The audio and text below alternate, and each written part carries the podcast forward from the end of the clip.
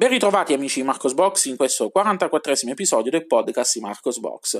Come avete avuto modo di vedere, o meglio di non ascoltare, la scorsa settimana non c'è stata la puntata del podcast di Marcos Box perché c'erano soltanto due argomenti eh, da, da, da, discutere all'interno del podcast, quindi ho deciso di saltare e eh, ho deciso quindi di eh, aggiungere carne al fuoco eh, al fine di eh, ottenere una puntata più eh, cicciosa eh, meglio, io non posso nemmeno dire aggiungere carne al fuoco perché ci penso perché sono vegetariano, quindi dovrei fare un detto tipo aggiungere cavoletti allo stufa. No, vabbè, da vegetariano non esce per niente bene.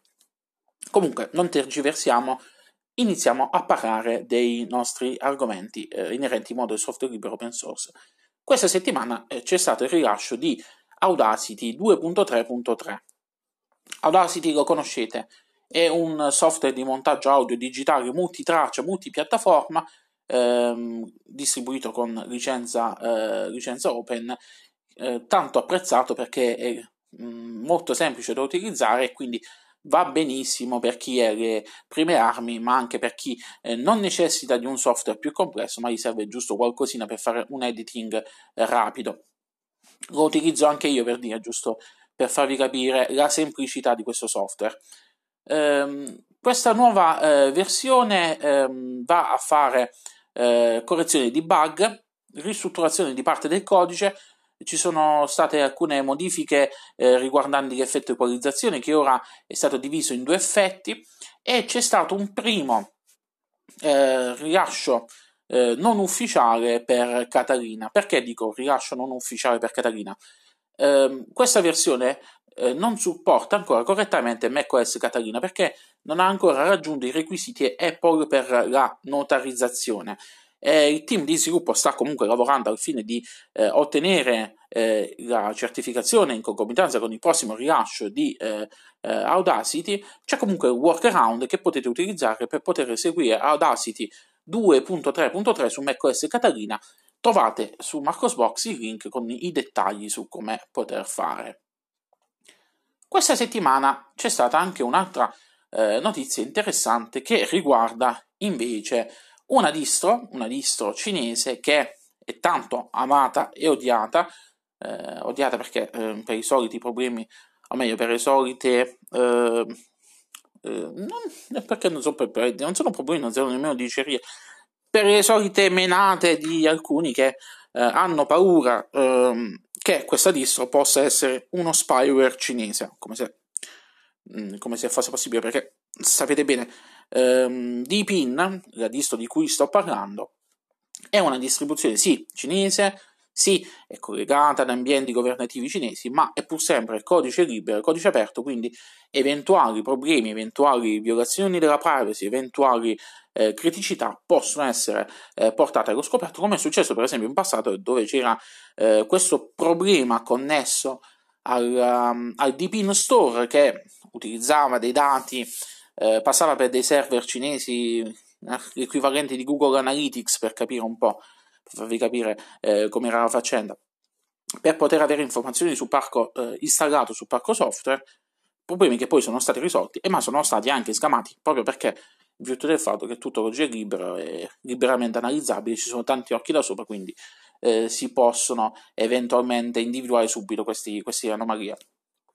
C'è anche da dire che se non vi piace eh, Deepin, potete utilizzare comunque Deepin Desktop Environment, il Desktop Environment di Deepin Linux, eh, anche su altre distribuzioni, perché ad esempio è possibile utilizzarlo su Fedora ufficialmente, è possibile utilizzarlo su eh, Manjaro eh, che eh, ha una spin, de- un, una, una, edizione della community dedicata, quindi alla fine potete anche odiare Deepin, ma potete amare Deepin Desktop e installarlo dove vi pare.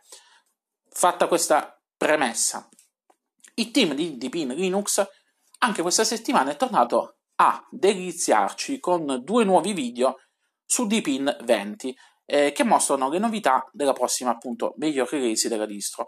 Il primo eh, video si concentra sul centro di controllo, che viene mostrata l'evoluzione del centro di controllo fra tutte le edizioni della distro, e il secondo video riguarda invece un'applicazione di, di Pin Desktop Environment che è Dpin Music. Anche in questo caso l'applicazione è stata eh, riadattata graficamente per integrarsi al meglio con la nuova versione di Deep Index Open Environment, quindi è stato un po' svecchiato il tutto, è stato un po' migliorato.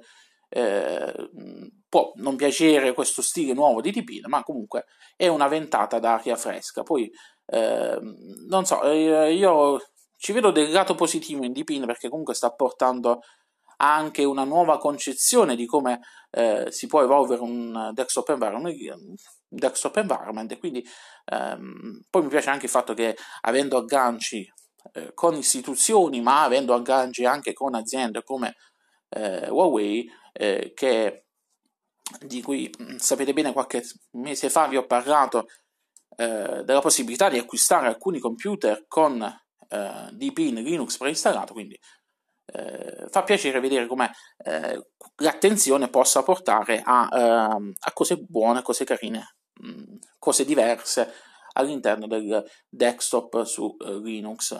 Perché sapete bene, il problema del desktop Linux è un problema annoso, un problema vecchio. Ehm, la diffusione del lato desktop. Questa distro potrebbe essere una, un, un, un cavallo di Troia in senso buono all'interno dei computer di, degli utenti babbani, mm, fatto con le virgolette babbani, non l'avete visto ma ho fatto il gesto. Comunque, passiamo adesso a un'altra distribuzione, passiamo adesso a Manjaro Gnome. Qualche settimana fa vi avevo parlato di Layout Switcher, un nuovo tool per Manjaro Gnome, eh, tramite il quale è possibile personalizzare con pochi clic del mouse il layout di, eh, di questa edizione, quindi dell'edizione nome di eh, Mangiaro. Ehm, ho postato un piccolo video, video anteprima di layout switcher. Nel video anteprima vi faccio vedere quali sono eh, le caratteristiche principali di questo, di questo tool. Ehm, mi era stato fatto notare che ehm, sembrava un po' quello che accade, questo tool, diciamo così, ricordava nelle fattezze grafiche quello che accade su, eh, su Zorin OS, perché su Zorin OS c'è un tool simile per cambiare il layout. Eh, in effetti eh, parte del, dell'idea era quella, poi si è sviluppata diversamente, la conferma è arrivata anche Stef- da, da, parte di Stefano, che è uno dei, ehm, degli esponenti principali di eh, Manjaro, e comunque ad ogni modo cioè, l'idea è quella di integrarla in Manjaro L per dare via un selettore eh, di preferenze iniziali simile a quanto, quanto fa Gnome First Setup, il tool che serve all'inizio, e quindi a me, a me piace, mi piace, molti dei layout sono, sono, sono carini, il fatto di poter cambiare il volo è una cosa molto positiva. Restiamo sempre eh, in tema di distribuzioni Linux e eh, passiamo a Elementary OS. Elementary OS scusate, perché sennò mi picchiano dalla regia. Ehm, il team di Elementary OS ha rilasciato la versione 5.1 nome in codice ERA. Questa nuova major release, sempre basata su Juno, quindi su Ubuntu LTS e quant'altro, eh, se avete una precedente installazione potete aggiornare semplicemente la vostra distro e ehm, parte di, questi, di, queste migliorie che trovate su questa nuova edizione le avete già potute pre-gustare eh, nel corso dei mesi. Quali sono le principali novità? Eh, la schermata di accesso e blocco schermo è stata migliorata, è stato aggiunto il supporto HI DPI, eh, c'è stata un, aggiunto una nuova applicazione onboarding che durante il primo avvio della distro ci aiuta a configurare alcune opzioni come i servizi di localizzazione, eh, pulizia file, modalità notturna e ci consente anche di installare nuove applicazioni. Altra grande novità è il supporto a Flatpak con la possibilità eh, di installare applicazioni Flatpak da FlatTab tramite, tramite SideLoad, che è un programma, eh, e poi di aggiornare e gestire tutto tramite App Center. Migliorata anche l'accessibilità, le impostazioni di sistema, miglioramenti in quasi tutte le applicazioni e infine, eh, visto e considerato che hanno rilasciato una nuova ISO, è stato anche aggiornato eh, lo stack hardware della ultima Ubuntu LTS, la, l'ultima point release di Ubuntu LTS.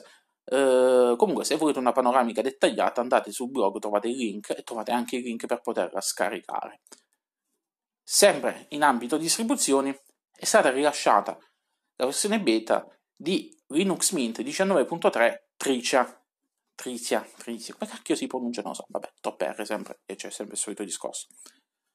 Eh, Clement Lefebvre ha annunciato appunto il rilascio della versione beta di Linux Mint 19.3 Tricia, che in versione stabile arriverà eh, prima di eh, Natale.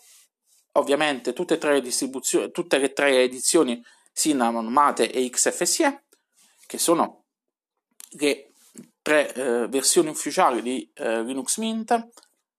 La novità dell'edizione Cinnamon riguarda l'arrivo di Cinnamon 4.4, che offre diversi miglioramenti e ottimizzazioni generali, eh, miglioramenti anche in Nemo, i file manager, con il quale adesso è possibile configurare ad esempio quali azioni dovrebbero essere visibili nel menu contestuale e cose del genere. Eh, l'edizione con Mate eh, porta Mate 1.22, l'edizione con XFSE eh, porta con sé XFSE 4.14 con tutti i miglioramenti in termini di prestazioni, ottimizzazione e quant'altro che l'ultima release di XFSE porta con sé. Comune a tutte quante le edizioni, anche in questo caso l'aggiornamento dello stack hardware eh, grafico e quant'altro, Celluloid che va a sostituire Xplayer come lettore multimediale predefinito, eh, Gnote che sostituisce Tomboy per, come applicazione predefinita per prendere appunti e, e Drawing che è questo nuovo programma che va a sostituire GIMP come programma preinstallato per l'editing di immagini. Drawing è molto semplice, è una specie di paint, quindi andatelo a vedere, ma lo potete installare anche su altre distribuzioni. Infine, l'ultima notizia della settimana è il rilascio di eh, Firefox 71. Novità principale è la decodifica MP3 nativa su tutte e tre le piattaforme, quindi Windows, macOS e Linux. Miglioramenti a Lockwise, il gestore delle password integrato in Firefox, che adesso riconosce anche i sottodomini. Eh, gli avvisi di violazione integrati di Firefox Monitor sono disponibili anche per gli utenti che usano screen reader. L'Enhanced Tracking Protection offre adesso maggiori informazioni con notifiche quando Firefox blocca eh, dei cryptominer, eh, aggiunge anche il conteggio dei tracker bloccati nel, nel pannello quello che cliccate eh, sullo scudino, quindi si apre la cosina. Detto così è molto ambiguo. Infine, eh, novità che riguarda soltanto Windows, è stata aggiunta la funzionalità di eh, Picture in Picture per i video. Funziona praticamente sia con i video YouTube ma anche con altri servizi di video. Eh, devo provare con Netflix, in effetti non ho provato su quello se funziona anche lì, ma comunque è una funzionalità simpatica. All'interno del blog comunque trovate anche il link con, ehm, con maggiori informazioni su questa funzionalità. Bene, con questo ho concluso. Lunga vita e prosperità a tutti quanti. Eh, ci risentiamo la prossima settimana con la prossima puntata del podcast di Marcos Box. Ciao ciao!